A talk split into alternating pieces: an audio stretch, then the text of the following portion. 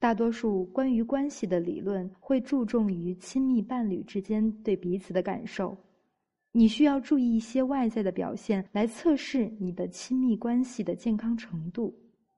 在这种情况下，可观察到的行为能为一个人的内心活动提供证据，比从他的话语中得到的提示更有利。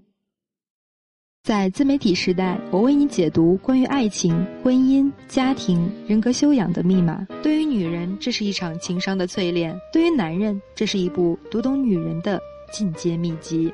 为爱纠结的你，了解你自己吗？你想要什么样的爱情？步入婚姻的你，读懂了你的他吗？你给自己做了怎样的定位？厌倦平淡生活的你，有认真对人生做长远的规划？有足够的能量支撑你想要的生活吗？找到自己人生阶段对应的问题答案，情感世界里所有的苦恼都一扫而空。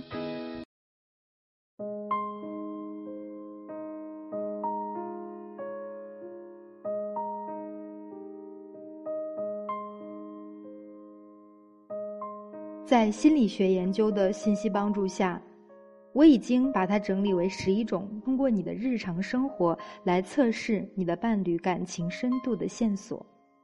一想和你共度时光。通过最近一项研究显示，舍得在你们的感情上投资时间是成功长期亲密的关键暗示。尽管你们两个人都可能被工作、家人和其他的一些承诺所缠身，但是真正关心你的人会珍惜任何剩下的时间和你共度属于彼此的时间。二，询问你的日常。在你们共处期间，你的伴侣对你一天工作的具体情况是否询问过或者表现出兴趣呢？夫妻不仅会把对彼此的爱建立在虚无的精神寄托上，也会在维持他们的物质支持上。三，相信你，真正关心你的伴侣不会随便猜忌你。研究表明，在成功的长期关系中，伴侣们在任何特定的时间里都有想要知道他们的伴侣在哪里的想法。我们有时可能会担心伴侣遇到什么危险。如果你回家晚了，伴侣没有质问你在哪里，或者没有查你的手机记录，那就表示他信任你。这种信任也表示出他对你真正的关心。四，在你需要的时候帮助你。在我们忙碌的时候，都不愿意再添加额外的任务。但是，如果你的伴侣是一个技术恐惧者，而你是一个技术专家，那么在你家里的 WiFi 网络出现问题的时候，问题就迎刃而解了。同样的，如果你非常需要去药店买点东西，但是你自己又很讨厌去那里，那么一个关心你的伴侣就会执行这个救助任务，为你去买感冒药。五。对你的观点表示尊重。如果最近关于关系互补性的研究是准确的，那么你和你的伴侣在政治立场上保持完全相反的意见，并且还能幸福的在一起很多年，还是有可能的。虽然关键的因素不是你的信念是什么，而是你对伴侣的观点是有效的这一事实的接受程度。六，采纳你的决定。从琐碎的家务事在哪里和如何来投资他们的收入，都是由夫妻间共同决定的。每个人能专门从事一些维持家庭的任务是很好、很明智的。但是在某一时刻，你需要考虑你的观点仍然会被采纳，并且听取。七，表露爱意。夫妻之间不需要进行频繁的性生活，甚至没有性生活来表达情感上的亲密。但即使是将手放在你的肩头来表示某种身体亲密，也暗示着你的伴侣感觉和你有一种重要的联系。八，看着你。非语言暗示是伴侣们彼此之间分享、透露他们内心深处的感情。如果在你说话的时候，你伴侣看着你，或者你发现他飞快的一瞥，这些暗示着他很乐意和你在一起。你们两个人不必花几个小时盯着对方的眼睛看，即使是迅速的一瞥，也足够传递积极和爱意坚定的共鸣。九，喜欢谈论过去。经常以一种积极的和支持性的方式在一起分享他们过去快乐的时光的夫妻，能加强现在和将来的关系。如果你的伴侣讲述你们过去的一个美好的故事，可能你已经无法想起，那就暗示着你和你们的共同经历在伴侣那里是很重要的。十，愿意为了你和你们的关系而维护你。当某人批评你的时候，你的伴侣会为你辩护吗？或者会加入争吵来维护你吗？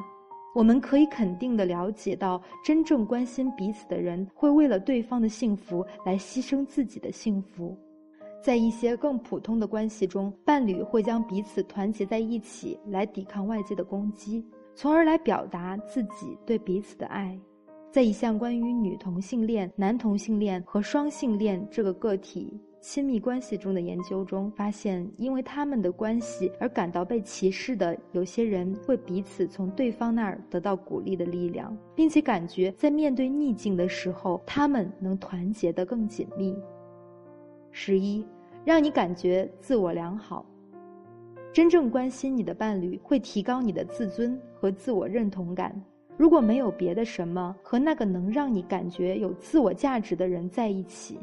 能为你提供正能量就行了。我们想要和那些能让我们感觉良好的人在一起，这并不意味着你总是过着美妙的日日夜夜。在这期间，你们彼此在一起时，你也从不挑剔，也不会感到沮丧和烦恼。但是，如果你的伴侣能提高你的自信，你不仅会更愿意和他在一起共度时光，也会觉得在你们分开的时候，你也变得积极了。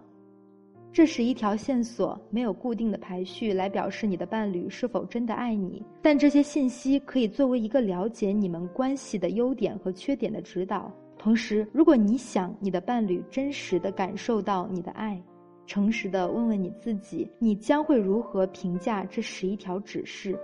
可能这不仅需要你数数自己被爱了多少条，也需要你数数自己表达了多少条呢？今天的文章就分享到这里。另外，我的一个听众有一个问题想要咨询我，他在微信上给我的留言是这样的：我今年刚刚实习，另外部门的领导坐的离我有两排，三十岁左右，有房有车，是我的理想对象。感觉他会偶尔看我对上了眼，但是一直没机会说话吃饭。年后，经过相同经历的女实习生的鼓励，拜托他旁边的姐姐约他吃饭。姐姐一直没约，压制不住情感就微信表白了，他委婉的拒绝了。周五他没来上班，我有两个疑惑：一，他会不会因为我小他八岁和工作原因拒绝我？二，很尴尬，明天该不该主动给特产化解尴尬？否则他会不会在工作上整我？我觉得这个听友很可爱，起码我觉得你很勇敢。能够鼓足勇气面对自己喜欢的人，其实你大可不必觉得很尴尬，因为你毕竟是一个刚刚步入社会的小女孩嘛。欣赏你的男性上级的这样的一个表现，其实是很正常的。如果你觉得很尴尬的话，其实，嗯，我告诉你大可不必，因为是个男领导，他面对比自己小的一，嗯，女员工。向他表白的时候，他其实内心是很有成就感的。即使他拒绝了你，但并不代表他不享受这种感觉。所以你大可放心，他不会在工作上面专门给你穿小鞋的。而且，你说你小他八岁，他会不会是因为这个原因，还有工作上的原因拒绝你？我觉得这倒是很有可能。毕竟谈恋爱或者是以后的婚姻，都是需要有一定的。思想观念和物质基础，如果你们两个的年龄差太多，可能会有代沟，而且，在工作上其实是很忌讳职场的恋爱的，所以多站在他的角度上想一想。如果有情感问题的小伙伴呢，也可以加我的私信七九四七零三零七零，我会耐心的倾听你的问题，给我以真诚的建议。